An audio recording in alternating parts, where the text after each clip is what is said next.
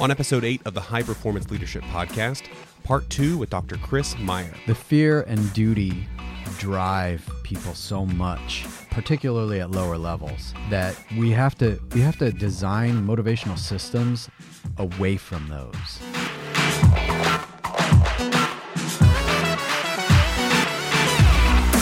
You're listening to the High Performance Leadership Podcast insights and information from world class leadership experts.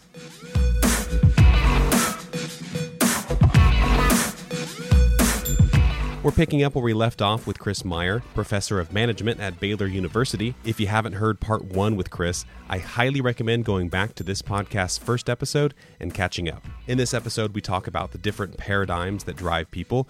We also talk about, as a leader in a company, rewarding behaviors you want, not what's worked in the past. And now, our interview with Chris.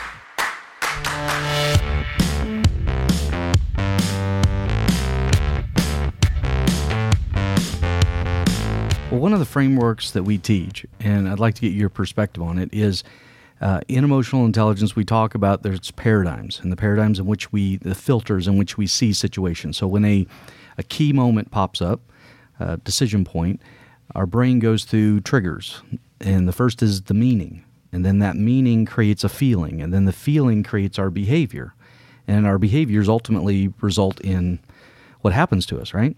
So with us, we believe that it starts with the meaning of every situation. Would you elaborate on, on, on how you see that playing out? Yeah, absolutely. There's there's a couple of different uh, views in the in the organizational psychology literature about how we interpret different interactions, different situations. Um, and one view is that the meaning then dictates the feeling, and the feeling dictates the behavior. And a lot of people subscribe to that view. There's another view that says that we take that feeling that we get from an interaction. I have an interaction, and the feeling is instantaneous. And then I ascribe some meaning to it. And based on that meaning, then that drives the behavior. So it's it's a little bit dependent on how your view of life is do we go through life in a sense making process? You know i walk into the studio and i see the microphones and i and i make sense of it. I say oh this is where they do the podcast right?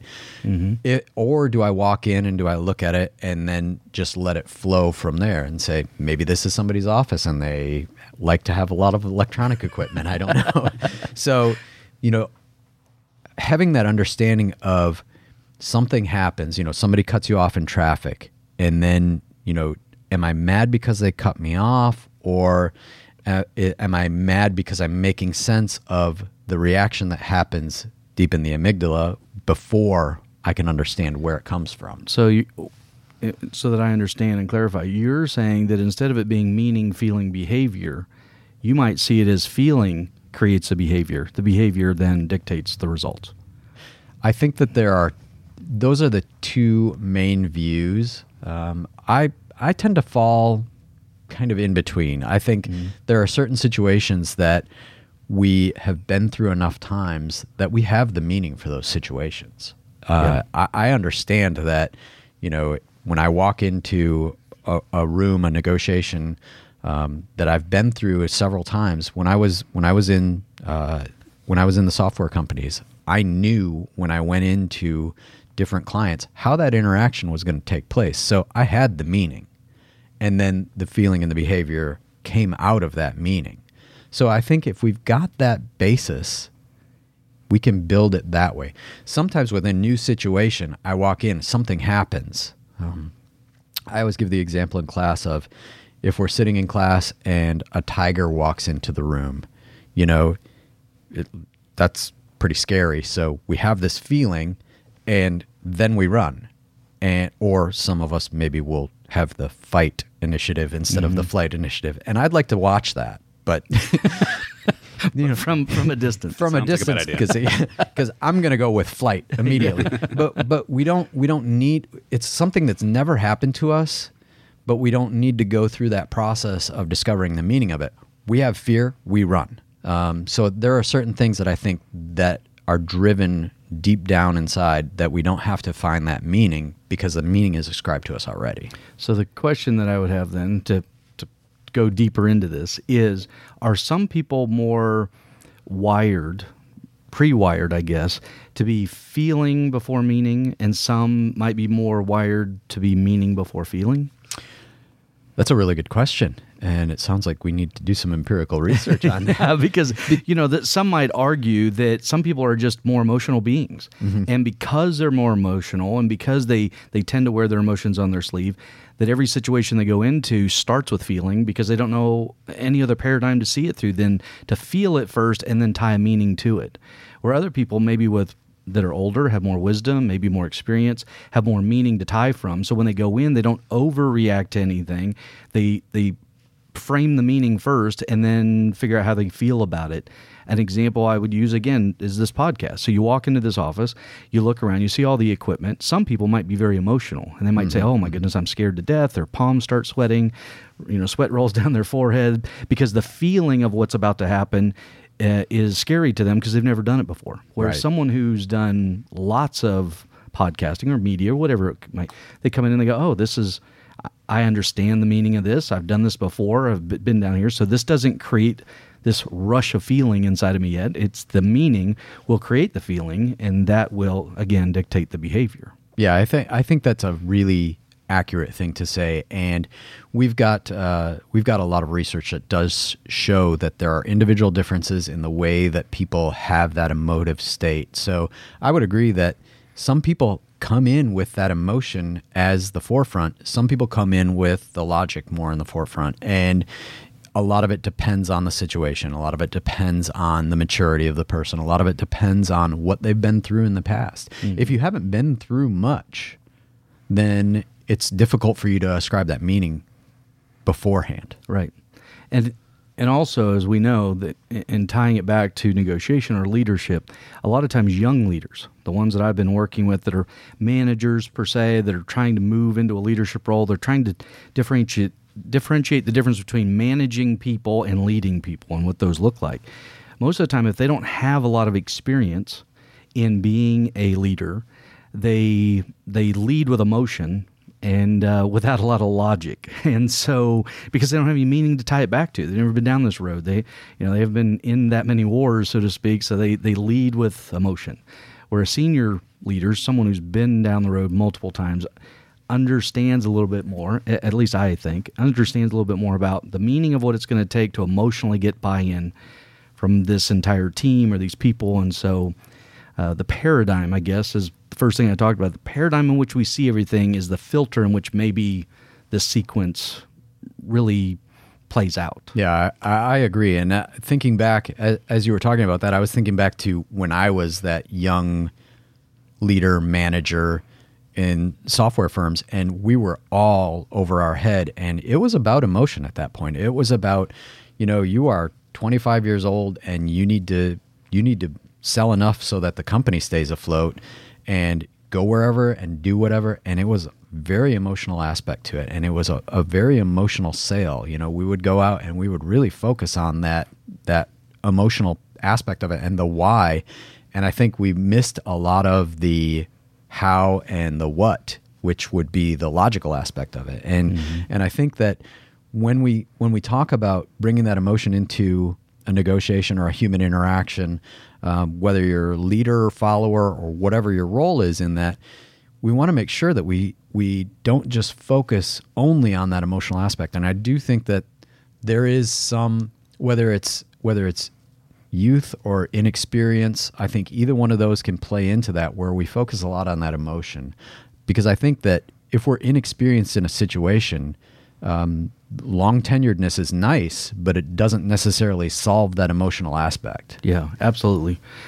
Well, and on the paradigm side of things, and we talk about this as well, there's four paradigms that we primarily teach. The first is fear.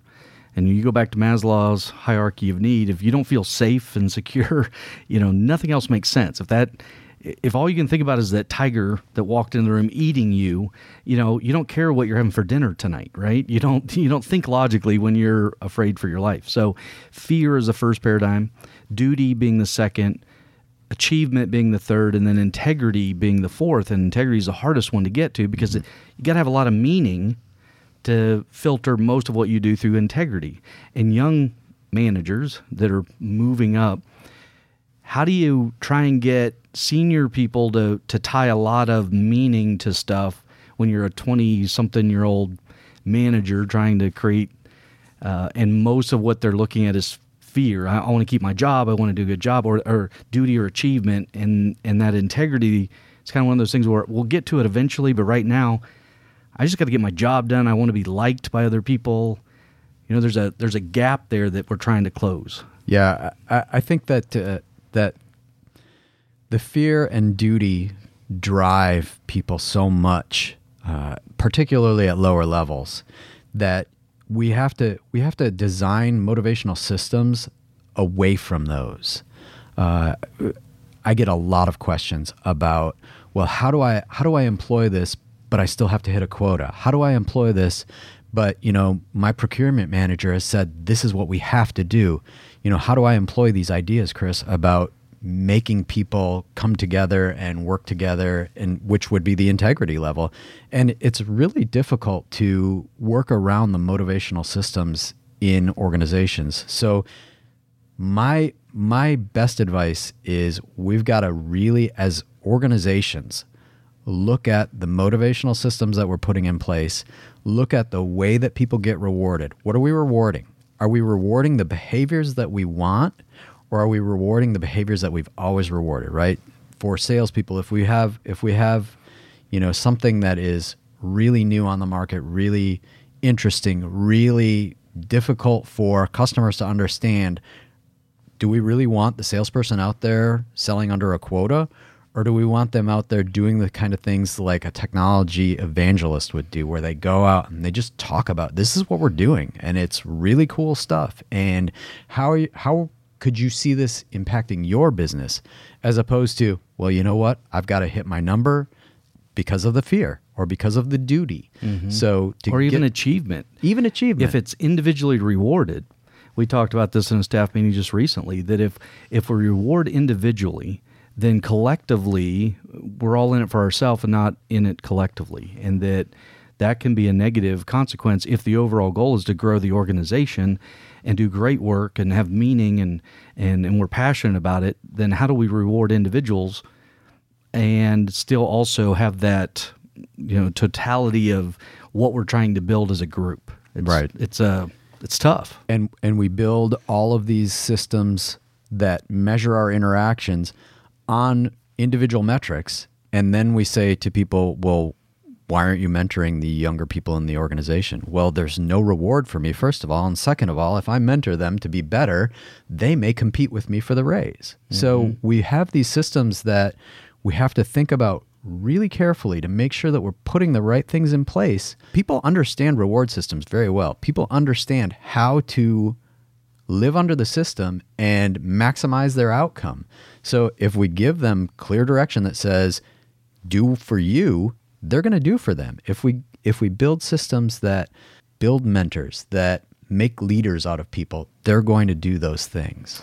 that's a that's a really good point now i've got a question for you this podcast may turn into five hours if we keep going this route because chris is very interesting and i like it um, so what if you put in a reward system that is collective in nature so everybody on the team wins if we all row together but you have one or two key players on the team that are not interested in the team. They're interested in themselves first and the team second. But you're trying to create an environment where it's team first, individual second. How do you how do you balance that? How, how do you especially if the one or two players that have been there the longest, they have tenure, they've they've stuck around, they're the top producers, they've made the most money, whether it's in sales or or management or whatever the case might be and they're in a traditional paradigm, traditional mindset of, you know, I I worked my tail off through the ranks. I've been kicked on, beat on, you know, ridiculed all the way up. Now I'm at the top of the food chain. It's my turn to kick and ridicule others. But the paradigm is changing, and now we're a team environment, not an individual environment. You know, do you manage them in uh, or do you manage them out of the organization to change the overall culture? Sure, and and culture shift is really difficult. Um, you culture shift starts at the top. So if you can't get those people that are important to embrace that new culture, it's going to be a fight. Um, It's going to be a real fight. It can still work, uh, but we have to make a decision about if we manage them into the new organization, are they going to ever buy into the new motivational system? And we have to make sure that the motivational system celebrates what they did in the past, but moves them into the future. Everybody understands that the way that organizations work, it's changing. It's not the same as the past. It's not the the autocratic system that has a huge hierarchy of you know the boss at the top and then several levels of management and then there's the soldiers. We know that that doesn't work anymore. We know that flat organizations are here and people can lead from different places in the organization. So mm-hmm.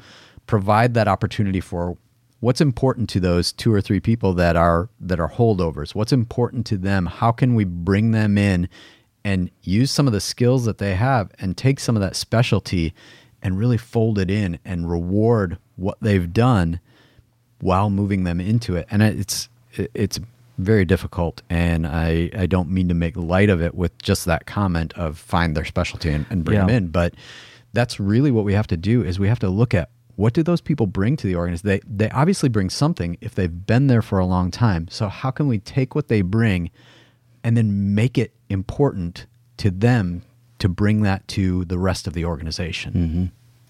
I have a good example. Um, I used to be a cameraman at a TV station, and I was very interested when I started on my own accolades, like winning the awards and stuff like that. And I had good mentors that helped me get there. And once I started kind of, I've been there for a while, um, they started taking me out of the important stories and having me mentor the younger guys and help them. And I got upset about that at first because I was like, well, I want to win this year. And I've won the last two years, so I need to, I need to keep winning and they're like no it's more about you know think about where you came from and there was somebody there to help you get to the level you're at now. So now it's your turn and i had so much more satisfaction. It's similar to giving a gift. Everyone says it's better to give than to receive. I enjoyed winning the awards. I, enjoyed um, honing my craft but it was really rewarding to see the people underneath me come up and come to the level and have that same appreciation for the craft so Yeah, I uh, think though the the key though is the difference between ego, mm-hmm.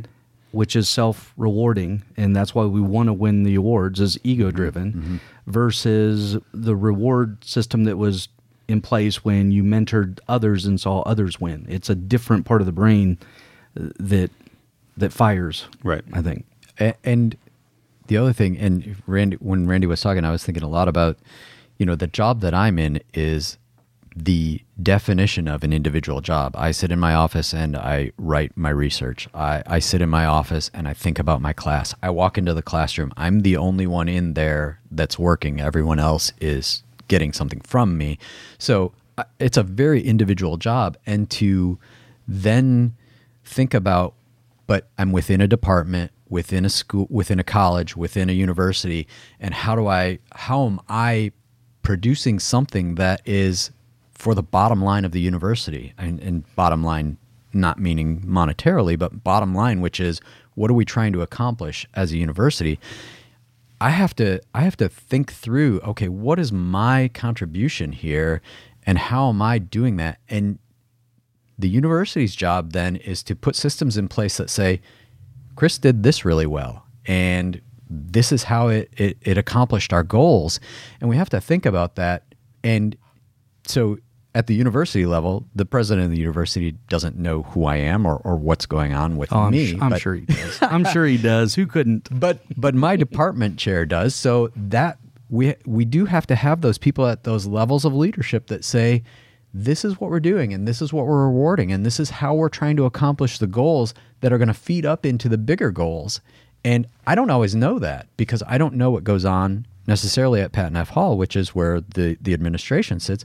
I know what happens in my small office in the Foster campus, and I know what I'm doing and what I'm producing. So to make that connection, we need those people that can bring us that information, that can make that connection, that can have that transparency that says what you're doing is really positive for the organization or what you're doing is not necessarily going in the direction that we need it to go and how can we adjust that and i think that transparency is and we started talking out about emotions and how important it was to be transparent about the emotions. We need leaders that are willing to bring that transparency to the table and say, this is what we're trying to accomplish. So if you're the two or three holdovers in an organizational change process, we need leaders that can go and say, this is what you bring. This is why I need you. Or leaders that go and say, this is where we're going. And if you don't want to come with us, I'll help you out. Yeah, wonderful. Well, Chris, I can't tell you how much I appreciate you coming in here today. It's been absolutely wonderful. I know that everybody that's listening to this has got gotten a lot out of it. I know I personally have gotten a lot out of it, and I know Randy and I both For sure. appreciate, Yeah. yeah. absolutely everything. Hopefully, you'll come back and be a guest again. I would love to. I had a uh, lot of fun today. Yeah, I, I, I, I, you and I are kindred souls because I promise you, you and I can sit and talk for hours about this stuff and and find it interesting. So again, thank you very much for coming in, and hopefully we'll have you on another show here pretty quick. Thanks for having me. You bet.